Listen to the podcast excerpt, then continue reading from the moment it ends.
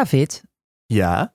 Ik was vandaag lekker aan het scrollen op mijn social media. En toen zag ik dat jullie bij De Marker ook een post hebben gewijd aan de nieuwe pandemiewet. Ja, dat klopt zeker. Willen mensen nou tekst en uitleg over die pandemiewet, wil ik ze toch daarheen verwijzen. Maar ik vond ook wel een mooie aanleiding om de vraag eens te stellen bij ons. Alledaagse Vragen. Ja, en wat is je vraag dan? Wat houdt die pandemiewet nou in? Alledaagse Vragen. NPO Luister. Deze week stemde de Eerste Kamer in met de nieuwe pandemiewet. Dat is de opvolger van de tijdelijke coronawet. Weet jij het allemaal nog, David? Nou, ik weet vooral dat er heel veel gedoe over was. Ja, veel gedoe. We willen nu natuurlijk ook weten, prima, wat was die wet ook alweer? Skippen we? Wat houdt deze wet precies in? En kunnen ze hem ook zomaar op ieder gewenst moment inzetten? En kritiek. Die is er veel, daar komen we straks ook nog op. Tijd om al die vragen hierover te beantwoorden. En dat doen we niet met z'n tweeën, David. Dat doen we met Thomas van Groningen, politiek verslaggever bij... onder andere Op1. Dat klopt, bij Op1. Dus Thomas, wat houdt deze wet precies in? Deze wet zorgt er eigenlijk voor dat, stel nou dat er opnieuw een pandemie uitbreekt. Dat is natuurlijk niet ondenkbaar. Corona konden we ook niet voorspellen. Dus de politiek zegt, we willen graag voorbereid zijn op een volgende pandemie. Nou, mocht dat nou zo zijn en het kabinet moet dan weer beperkende maatregelen opleggen, dan is daar wel gewoon wetgeving voor nodig. En tijdens corona deden ze dat wel een tijdelijke wet. En deze wet is permanent. Dat mocht het nog een keer gebeuren. Ja, dan hebben ze een juridische grond, zeg maar, waarop ze die maatregelen kunnen nemen. Nou, denk aan quarantaineplicht, testplicht, mondkapjes, afstand houden of het sluiten van horeca. Boah, terug in die tijd. Ja, ik krijg er ook echt rillingen van als ik daarover nadenk. Dat snap ik. Hou er maar over op. De politieke gedachte erachter is dus dat je sneller kan ingrijpen bij een volgende pandemie. Want bij corona was er vaak sprake van een tijdelijke wetgeving en dat zorgde voor superveel vertraging. En je wilt natuurlijk snel kunnen handelen. Er was wel heel veel discussie over, toch, Thomas? De discussie lange tijd over deze wet was, ja, wacht even. Dan krijgt dus het kabinet een gereedschapskist, zo noemen ze dat zelf ook graag, waaruit ze allerlei dingen kunnen halen. Nou, denk dus aan een mondkapjesplicht, denk aan het sluiten van drukke plekken. Dat zijn allemaal gereedschapjes om een pandemie aan te pakken.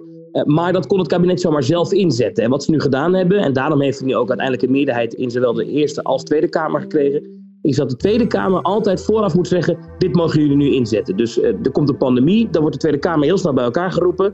Dan zegt het kabinet, we moeten nu een mondkapjesplicht invoeren. En dat kan dan heel snel als de Tweede Kamer ja zegt. Dan hoeft er niet een nieuwe wet aangenomen te worden, dan kan dat meteen. Ja, oké, wat Thomas dus een beetje vertelt is dat het eerst langs de Tweede Kamer moet en daarna het dus ingezet kan worden. Maar wat ik me dan wel afvraag is, wat is genoeg aanleiding om zoiets in te zetten? Nou, je wil een beetje de grenzen weten van nu mag het nu mag het absoluut niet. Ja.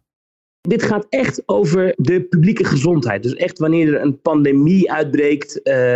Eigenlijk is wat er nu aangenomen is een wijziging van een bestaande wet. En dat is de wet op de publieke gezondheid.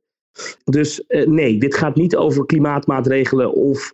er wordt ook wel eens gedacht van, ja, we moeten met z'n allen minder olie verbruiken of minder energie verbruiken. Dus iedereen 1 dag per week thuis blijven of zo. Dat zijn maatregelen waar ongetwijfeld wel eens iemand een keer over nagedacht heeft. Maar dat zit niet in deze wet. En deze wet, voor zover ik begrijp, is ook in de toelichting aan de Kamers gegeven, kan deze wet daar ook niet voor gebruikt worden. Deze kan echt alleen gebruikt worden voor wanneer er weer zoiets als corona gebeurt. Alledaagse Vragen. In het begin zei ik het al even, veel kritiek. Toen op de tijdelijke wet, maar nu ook op deze. Nadat het voorstel was aangenomen, klonk er heel veel rumoer vanaf de publieke tribune. Landverrader werd bijvoorbeeld geroepen en schaam je rot. Ja, ik zie je knikken, David. Ja, ik heb het allemaal voorbij horen komen. Ja, het was echt een beetje memories naar de coronaperiode. Oh ja, toch weer even back in time. Ja. En waarom ligt dat nou zo gevoelig dat mensen echt gaan schreeuwen dingen als landverrader? Ik heb er toch Thomas maar even naar gevraagd, want volgens hem heeft het met 2 dingen te maken. Omdat mensen wellicht het gevoel hebben dat deze middelen, die toch wel echt beperkend zijn. Hè? Het zijn vrijheidsbeperkende middelen, laten we eerlijk zijn. Je moet een mondkapje dragen, het sluiten van drukke plekken. Het kabinet wil dat vanuit, we willen zorgen voor het land als er een virus rondgaat, als er een pandemie uitbreekt. Alleen de zorg zit er volgens mij bij veel mensen, dat mensen denken, ja wacht even, kan dit niet ook ingezet worden voor andere dingen? Een deel van de samenleving is daar wel echt bang voor. En die zijn daar gewoon heel boos over. Die vinden niet dat een kabinet standaard dit soort middelen tot zijn beschikking moet hebben. En dan speelt er nog iets. Wat ook wel onderdeel van deze kritiek is, is dat voor veel partijen, met name aan de rechterkant van de Tweede Kamer, daar ligt het heel gevoelig.